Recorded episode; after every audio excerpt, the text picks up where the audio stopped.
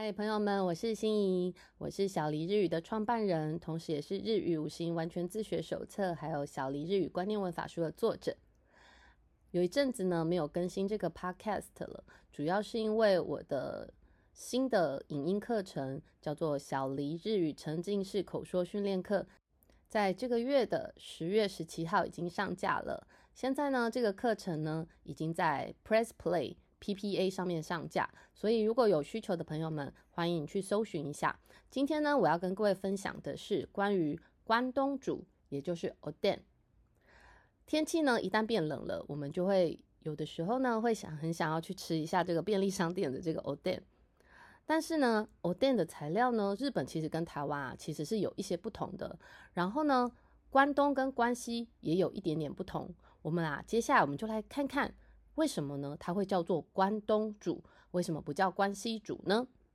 其实啊，关于这个关东煮的起源啊，有三种说法。第一种说法呢，据说这个 oden 呢，也就是关东煮，它其实是来自于关东地区。那有一个调理学校的这个日本料理研究室的这个室长呢，他就提到说，最早最早这个关东煮的起源呢，是涂抹了这个味增的。所谓的甜乐呢，其实就是把像豆腐啊，或者是蒟蒻这一类的东西涂抹上味增之后呢，再拿去烤。那现在的第一种说法呢，就是说啊，其实这个味增的甜乐呢，其实就是 oden 的起源。然后呢，到了大概江户时代的末期的时候，酱油呢，比方说像关东地方啊，我们之前曾经有分享过，像桃子这些地方呢，就开始大量的生产了酱油。桃子的桃是那个金字旁，然后再一个一兆两兆元的这个兆，桃子这个地方呢，就开始生产大量的酱油。有了这个大量生产的酱油之后呢，这个关东煮呢，才变成现在用。酱油煮的方式，也就是我们现在所熟悉的这个 oden 哦，它其实在江户时代呢，其实本来一开始是街边小吃，然后还后来才变成家庭也开始自己制作 oden。比起呢，我们刚刚前面所说的啊，这个味增甜乐，因为味增还需要用烧烤的才会变成味增甜乐嘛。那 oden 的话，它就只需要炖煮啊，就很简单又很省时，所以它刚开始呢是在小摊贩上面，然后后来变成了居酒屋的料理，最后最后才变成家庭其实自己都可以做了。其实我先生前一阵子呢也开始自己买了各式各样的食材哦，比方说像这个茭白笋，他也把它当做关东煮的食材，然后会去买一些类似黑轮之类的制品，然后再加上蛋，加上。这个萝卜白萝卜呢，就会非常非常的符合台湾人心中所认知的关东煮哦。那关东煮起源的第二种说法呢，就是它其实是源自于关东，可是呢后来呢才传到关西的这个说法。那这个说法是说，就是在一九二三年呢，大家所熟知的这个关东大地震。那因为呢当时关东大地震的关系，所以关东的料理师傅呢都。纷纷逃到这个关西去了，然后呢，就跑到这个关西开设这个分店。不过呢，有一位关西食文化的专家呢，他就认为说啊，这件这个说法其实是不太可能的，因为其实在一八四四年的时候呢，在大阪呢，就也就是在赈灾之前呢，就已经有一间店叫做塔科乌美。塔科乌美呢，在赈灾之前呢，就是以关东煮作为它的招牌。这间店呢，到现在都还在哦。那最后一种说法就是，其实这个关东煮啊是源于江户时代，可是，在那个时候呢，是中国人他们所食用的主物，然后所以呢，它最刚开始呢，其实应该是广东煮。我个人是觉得这个说法好像有一点奇怪，可信度可能不高啦。后来呢，才变成关东煮。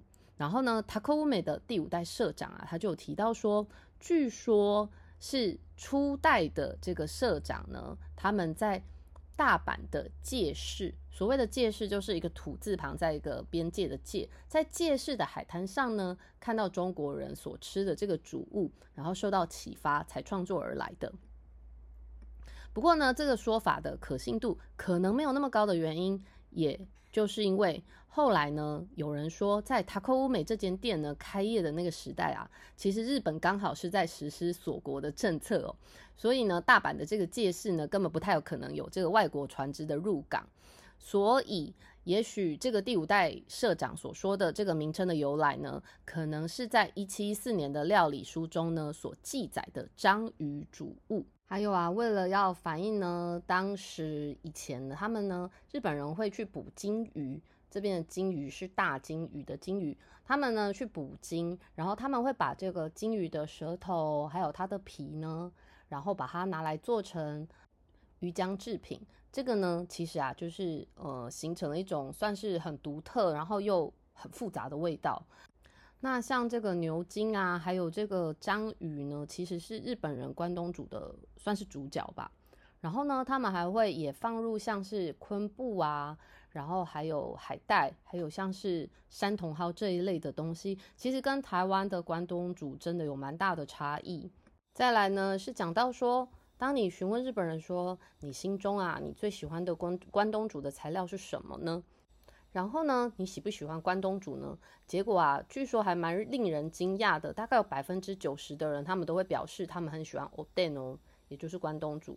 那主要的原因就是因为能够在这个寒冷的季节吃到这样热热的东西，然后呢，让人家觉得很有季节感之类的。接着我们来看看，大概在日本人心中呢，排名前五名的这个关东煮材料是什么？好，第一名呢，其实就是蒟蒻丝或者是蒟蒻。喜欢的原因呢，主要是因为呢，很喜欢它的口感，然后呢，它非常的轻盈健康，然后也很让人有这个饱足感，热量却不会很高哦。那第二名呢，就是蛋，对我也非常喜欢吃关东煮里面的蛋。第三名呢，就是这个鱼肉饼半片。其实我觉得鱼肉饼半片这个东西在台湾真的很少见到。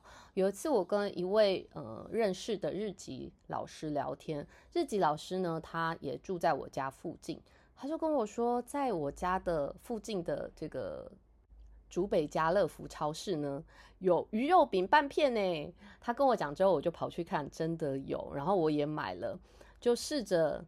自己放在这个关东煮里面，真的超级好吃的。它就是那种蓬松蓬松的口感，然后带有一点点这个鱼的这个特殊的鱼肉味哦。然后第二名呢，就有一点点出乎我的意外。第二名呢，他们叫做 Kinchaku，它的汉字呢是写作毛巾的巾，然后在一个这个衣着的着，叫 Kinchaku。这个 Kinchaku 呢，它其实就是像一个用这个。油豆腐的皮，然后呢，再把里面呢，有的时候是包上一些五木。在这个 King Chaku 里面呢，他们包的五木的材料大概会是什么呢？当然，外皮就是这个我刚刚所说的油豆腐的皮嘛。那里面呢，它可能会包这个鸡胸肉，然后呢，会包豆腐，那种硬豆腐、板豆腐，然后呢，会包红萝卜，然后会包香菇。还有毛豆仁等等，然后还有这个生姜等等的。好，这个就是五木的 kinchaku gomoku kinchaku 呢。不过啊，最受欢迎的不是 gomoku kinchaku，就是不是这个里面包这些材料的，反而是呢，里面只有包一片雪白的 mochi，也就是我们所说的麻薯。所以呢，其实就是外面呢是豆腐皮，里面是麻吉。的这种呢，才是他们的最爱哦。再来，最后呢，我相信大家应该还蛮意外的。其实第一名呢是白萝卜，因为呢，绝大部分的人认为说白萝卜呢吸上吸满这个关东煮的汤汁的这个味道呢，真的是超好的。所以呢，白白萝卜呢是很多日本人心中不可以或缺的关东煮的材料。以上呢就是我在网络上面所搜寻到的一些。关东煮材料评比，当然呢可能会见仁见智，然后就是会随着地区而有所不同哦。那这提供给你们参考。那也非常感谢各位听众朋友收听我们的 Podcast 节目《阅读日本》。今后呢，我会以一周至少更新一次的频率来更新这个频道与节目。感谢你们的支持与收听，我们下次见喽。